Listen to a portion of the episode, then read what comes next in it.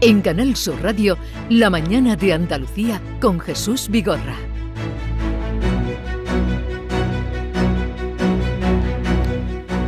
Teófila Martínez, presidenta de la Autoridad Portuaria de la Bahía de Cádiz. Buenos días. Hola, muy buenos días, Jesús. Gracias por la visita. Enseguida vamos a hablar de ese plan especial para el puerto, pero me gustaría, por, por el bagaje que usted tiene y la experiencia política eh, y presidenta, se sonríe, ¿no? Ya sabe por dónde voy. es inevitable, eh, señora Martínez. Usted fue presidenta del Partido Popular, candidata a la Junta, años de alcaldía. Eh, después de lo que ha pasado con este, eh, en fin, este audio o esta em, que ha trascendido de calificar los presupuestos de estúpidos por parte del vicepresidente de la Junta de Andalucía, que se ha filtrado indudablemente. ¿Cree usted que, en la política, en política, los enemigos siempre están en el entorno del, del político responsable? No, no, no, no lo creo. Yo creo que esas declaraciones, por lo que he oído, porque también las oí en su día, fueron este verano. Yo creo que lo más importante es que tenemos un presidente, Juanma Moreno, que está intentando por todos los medios demostrar que una comunidad autónoma, después de 36 años de gobierno socialista, puede salir adelante y puede mejorar sus, sus estructuras sociales y económicas sin necesidad de de hacer tanta propaganda como hacía el Partido Socialista, haciéndonos ver que todo va muy bien. Yo lo he vivido, como bien decías, en mis propias carnes cuando era candidata y cuando fui candidata por dos, en dos ocasiones y en el año 2000 saqué 46 eh, diputados autonómicos. y, eh, nos pretendían decirnos que todo iba bien cuando realmente eh, la, la realidad es que no iba bien. Entonces, lo importante es lo que está haciendo el gobierno de Juanma Moreno. Lo importante es que en estos tres, dos años y pico Andalucía tiene otro vigor, tiene, otras, eh, tiene otra dirección, está caminando y navegando a toda vela a pesar de las trabas que se le ponen desde el gobierno central, porque los andaluces se han dado cuenta que, que había llegado el momento de cambiar las formas de, de trabajar, las formas de apostar por el futuro y sobre todo de que el futuro está en nuestras manos y que no podíamos seguir dependiendo de un gobierno socialista para los que los presupuestos eran proyectos porque nunca se cumplían. En cambio, con el gobierno de Juanma Moreno los presupuestos eh, se cumplen y por tanto yo aplaudo eh, porque así lo siento, no por porque sea militante del Partido Popular, la decisión del presidente de seguir negociando hasta la extenuación. ¿Por qué? Porque se está demostrando que ni el Partido Socialista le interesa interesamos para nada los andaluces ni el futuro de Andalucía, y a vos, eh, ya ni, ni, te cuento, ¿no? Eh, resulta que con tal de que ellos tengan un diputado más o menos, pues son capaces de poner en riesgo en que los que gobernaron 36 años en Andalucía, a veces en compañía del PA, otras veces en compañía de Izquierda Unida, otras veces en solitario, pues no nos hacían despegar. disponíamos de más dinero, pero las infraestructuras sociales, que es lo más importante, y las, las estructuras económicas no variaron nada en 36 años. ¿Avanzamos? Pues sí, pero es que con tanto dinero, ¿cómo no íbamos a avanzar? Si éramos eh, eh, región objetivo 1 y nos venía dinero de Europa a expuertas. Pero, pero no se cambiaron. Y la, y la prueba es que hay familias en Andalucía que los hijos o los nietos de hoy tienen los mismos problemas estructurales que sus padres o sus abuelos hace 20 años o hace 25 años. Y a eso no hay derecho. A eso no hay derecho y por tanto los presupuestos son un eh, instrumento muy importante para gestionar una sociedad, pero para que sea importante hay que cumplirlos. Y los socialistas que no vengan ahora poniéndose medallas porque nunca en la vida cumplieron un presupuesto. Nada más que hacían que quejarse, como la hoy ministra de Hacienda, que cuando era consejera de Sanidad y después de, de, Hacienda todos los días estaba rasgando las vestiduras, poniéndose al frente siempre de la manifestación, pidiendo más dinero, y ahora Andalucía le niega hasta el agua. O sea, que es que hace falta tener mucha cara política para estar mm, en manos de personas que cuando tienen una responsabilidad política hacen una cosa y cuando tienen otra hacen todo lo contrario, aunque se perjudica a los ciudadanos. Me ha parecido entender que eh, me ha dicho usted al principio que conocía o que sabía de la existencia de este audio. Sí, sí, sí. ¿Usted lo conocía? Yo lo, yo lo he oído, o sea, yo lo he oído este, este verano eh, en algún medio, en alguna red o en algún sitio, lo he oído. Pero vamos, me imagino que como todos los demás, o todos los que están eh, o estamos interesados en, la vida política, unos más que otros, ¿no? Pero yo sí que, que, lo había oído eh, hace este verano, sí, sí. Porque es, es, cierto, ¿cuántos, cuántos gobiernos eh, en, en, las comunidades autónomas eh, o en los ayuntamientos han prorrogado presupuestos en todos estos años de democracia? Lo que pasa es que el valor hay que dárselo a un presidente, Juanma Moreno, y, a un gobierno que lo que quiere es tener presupuestos para aprovechar los fondos europeos en beneficio de los andaluces. Ese es el valor, no lo que dijo el vicepresidente en, en junio o en julio, que ya se sabe que se pueden prorrogar los presupuestos, porque eso no permite nuestras leyes. Lo, lo importante es el esfuerzo que se está haciendo el presidente y el consejero por reunirse con todos los grupos. Conmigo no se reunió nunca eh, Chávez para hablar de presupuesto. y aprobarme una enmienda, bueno, y si le preguntan ustedes a Javier Arenas, ya les, les daría muchas más eh, datos en, ese, en esa dirección, ¿no? Bueno, vamos a, a, otros, al sentido por el que le hemos invitado, uh, Teófila Martínez, pero brevemente, ¿qué debería hacer hoy con ese audio, con todo el revuelo que se ha formado? ¿Qué debe hacer o qué haría usted si fuera presidenta de la Junta de Andalucía? Pues yo, lo que mi presidente Juanma Moreno, seguir intentando negociar hasta sacar unos presupuestos adelante que nos permitan aprovechar los fondos europeos para que el año que viene seamos una de las comunidades que más crezcamos, porque realmente lo está haciendo muy bien. No tendría ninguna duda, seguir negociando. Vale. Hablemos ahora del plan especial para el puerto, que es muy importante para el puerto de Cádiz y supongo que es el empeño y el objetivo en el que usted está volcada como presidenta de la autoridad portuaria. Cuéntenos eh, ese plan de integrar el muelle de Cádiz eh, con la ciudad. Bueno, eh, como he estado al, otro de la, al lado de la valla durante 20 años de gobierno y cuatro de oposición, porque cuando, habiendo ganado las elecciones por eh, lo que lo permite la ley electoral, pues eh, hubo otro alcalde, el señor González, pues eh, yo seguí en, en, la oposición durante cuatro años para demostrarme a mí misma y a los demás que yo no había venido a pelear por Cádiz solo desde la, el puesto de alcaldesa, sino que a mí yo me había presentado primero para ser concejala de Cádiz, los gaditanos me habían apoyado y iba a seguir siendo eh, concejala, aunque no tuviera el honor de seguir siendo la alcaldesa. Bueno, como he estado al otro lado de la verja, sé lo importante para una ciudad sin suelo, porque los gaditanos vivimos, y, eh, vivimos en dos kilómetros y medio cuadrados y los espacios que tenemos para trabajar son otros dos kilómetros y medio cuadrados, que son el puerto, astilleros y el recinto exterior e interior de la zona franca. O sea que somos de las ciudades, bueno, más densas de España sin ninguna duda, ¿no?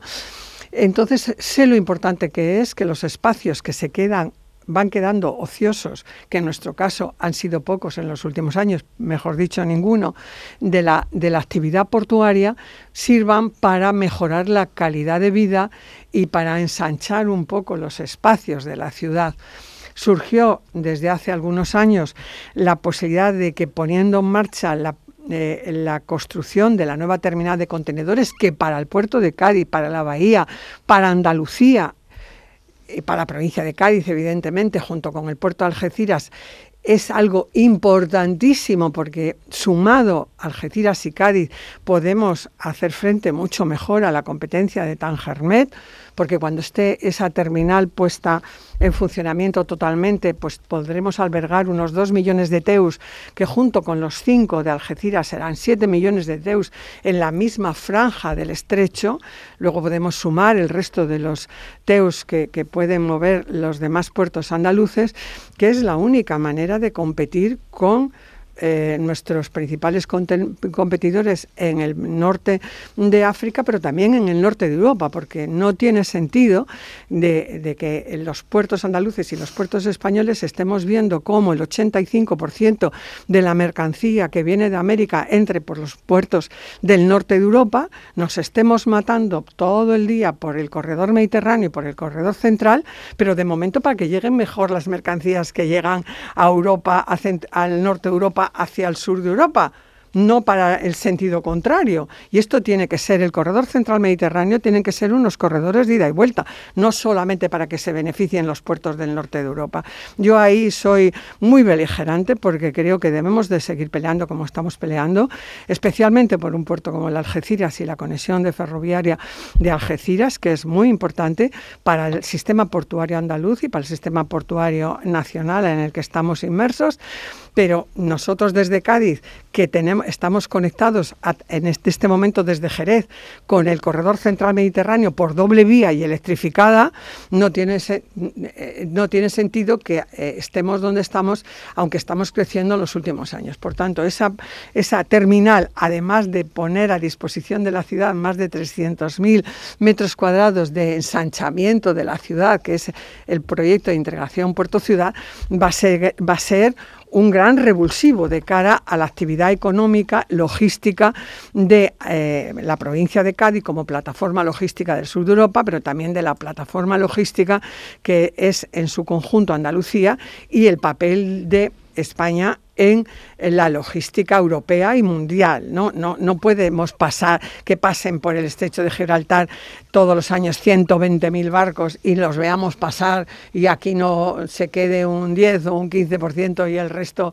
eh, vaya por los puertos del norte de Europa. Eh, esto hay que trabajarlo de otra manera. Esto es una acción de Estado. Pero, como le decía, esa terminal, que ya va muy adelantada y que en los próximos días vamos a sacar el concurso para la adjudicación de la concesión del resto de la terminal, esa aparte de permitir esa integración puerto-ciudad, eh, que va a ser fundamental para los próximos años eh, del movimiento y de la sostenibilidad eh, de las actividades en la ciudad de Cádiz, pues nos va a permitir seguir creciendo en el movimiento de contenedores de manera exponencial en los próximos años. Y para mí eso es apasionante, como no os podéis imaginar.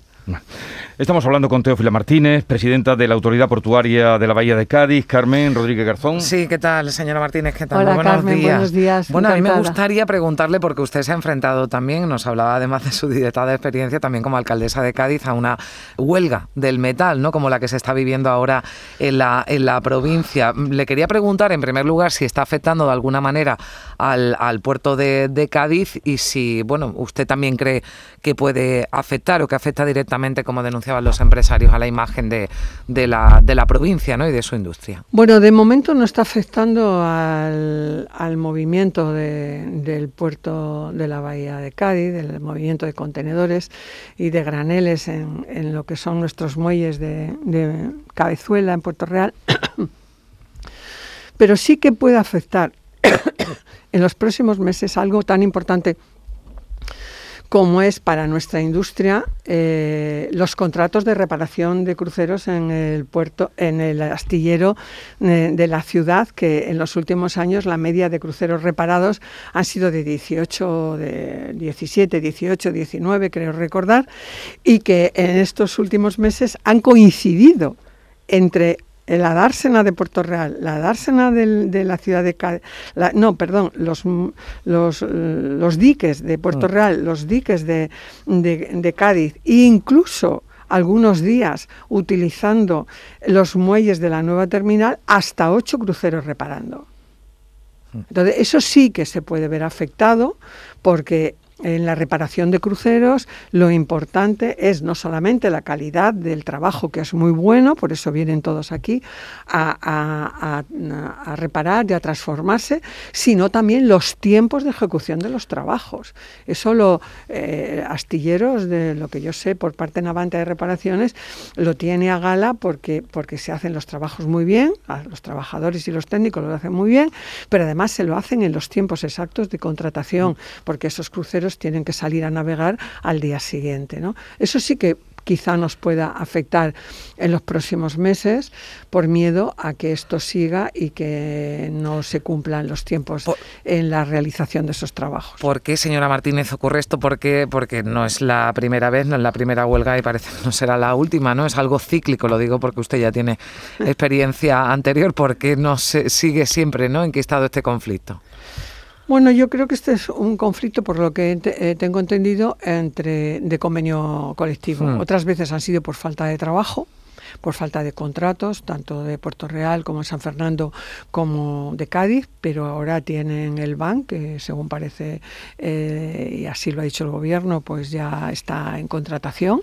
Eh, también está, como les decía, todo lo que se hace en reparación de cruceros, también todo lo que hacen en reparación de barcos en la base naval de Rota y también está todo lo que está haciendo Puerto Real, además muy bien, eh, de construcción de elementos flotantes o fijos para eh, mm, eh, instalar eh, estaciones eólicas marinas en países del mundo y en España cuando se pueda, ¿no?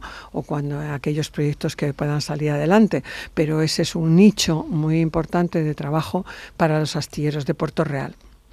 Bueno, volviendo al plan especial para el puerto, este proyecto eh, Teófila Martínez, ¿es una idea que usted no pudo realizar cuando era alcaldesa o, la ha tomado ahora? Bueno, cuando yo era alcaldesa, eh, los contenedores eh, se movían en el Reina Sofía, en el muelle Reina Sofía, no había otra alternativa. Fue cuando se empezó a construir la nueva terminal, pero ahora que ya esa nueva terminal va a tener un, uso importante, pues eh, ya ha llegado el momento de que, de que se haga esa integración puerto Esto no es un huevo que se echa a freír. Eh, Bilbao, por poner un ejemplo, tardó 18 años desde que empezaron con los, eh, con los trabajos hasta que se terminó y siempre están, siguen hmm. haciendo cosas igual que Barcelona, ¿no? En integración. Pero lo importante es que en este momento, cuando yo llegué, ya el anterior presidente, José Luis Blanco, había encargado el proyecto de integración puerto-ciudad. En ese momento apenas se movían contenedores, muy pocos, en, el Reina Sofía. ¿Por qué? Porque el muelle de Reina Sofía no tiene calado suficiente para eh, que atraquen en él, carguen y descarguen contenedores, em, barcos de, mediano o gran tamaño. ¿no? Entonces eh, fue muy, eh, muy oportuno el que se encargara ese proyecto por parte del presidente José Luis Blanco, mm, la integración Puerto Ciudad. Cuando llegué, eh, a la autoridad portuaria. Ese proyecto todavía no se había terminado.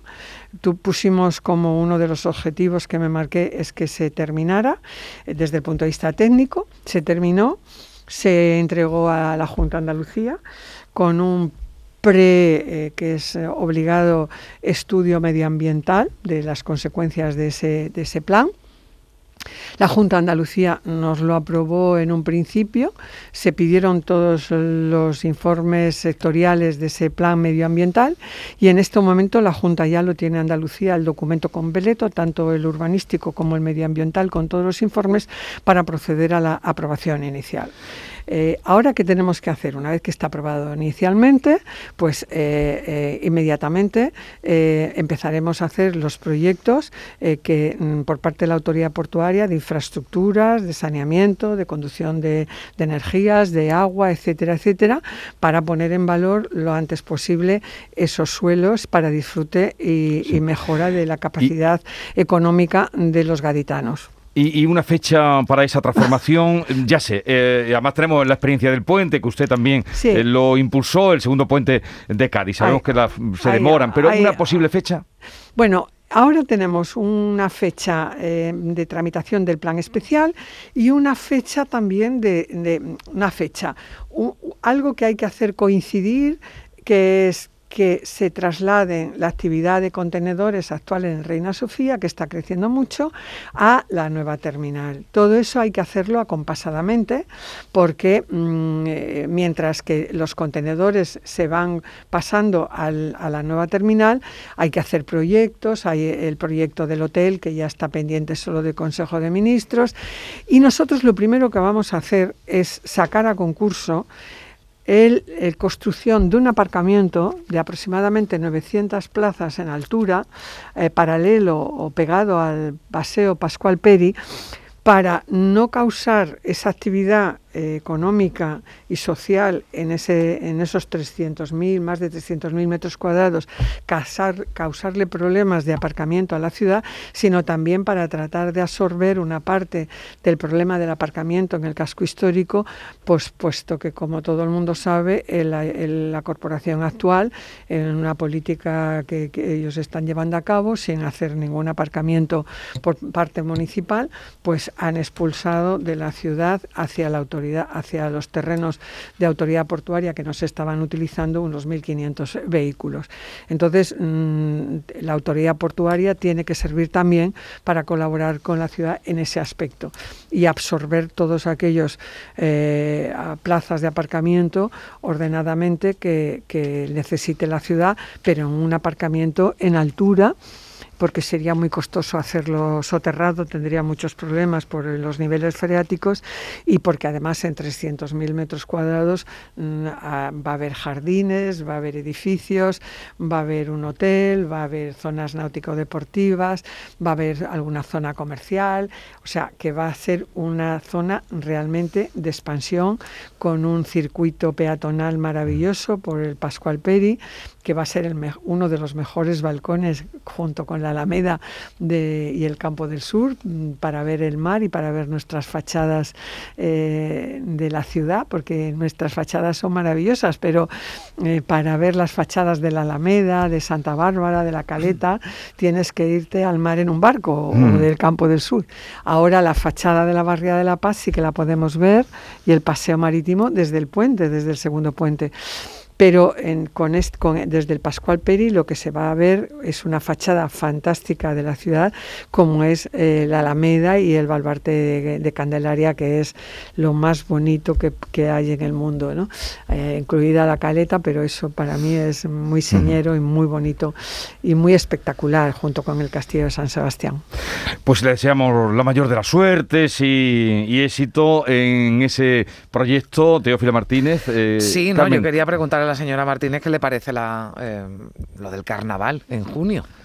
Muy brevemente, por favor. Muy caluroso, muy caluroso. No sé si podremos, no sé si los carnavaleros eh, se van a resistir a no salir a la calle en febrero pero en junio yo creo que va a ser muy, muy, muy caluroso, demasiado caluroso, demasiada energía en la calle. Para, aguantar el tipo, ¿no? Sí, sí, sí, exactamente. Eh, Teófila Martínez, presidenta de Autoridad Portuaria de la Bahía de Cádiz, gracias por estar con nosotros, un saludo y buenos días. Muchas gracias a vosotros, encantada.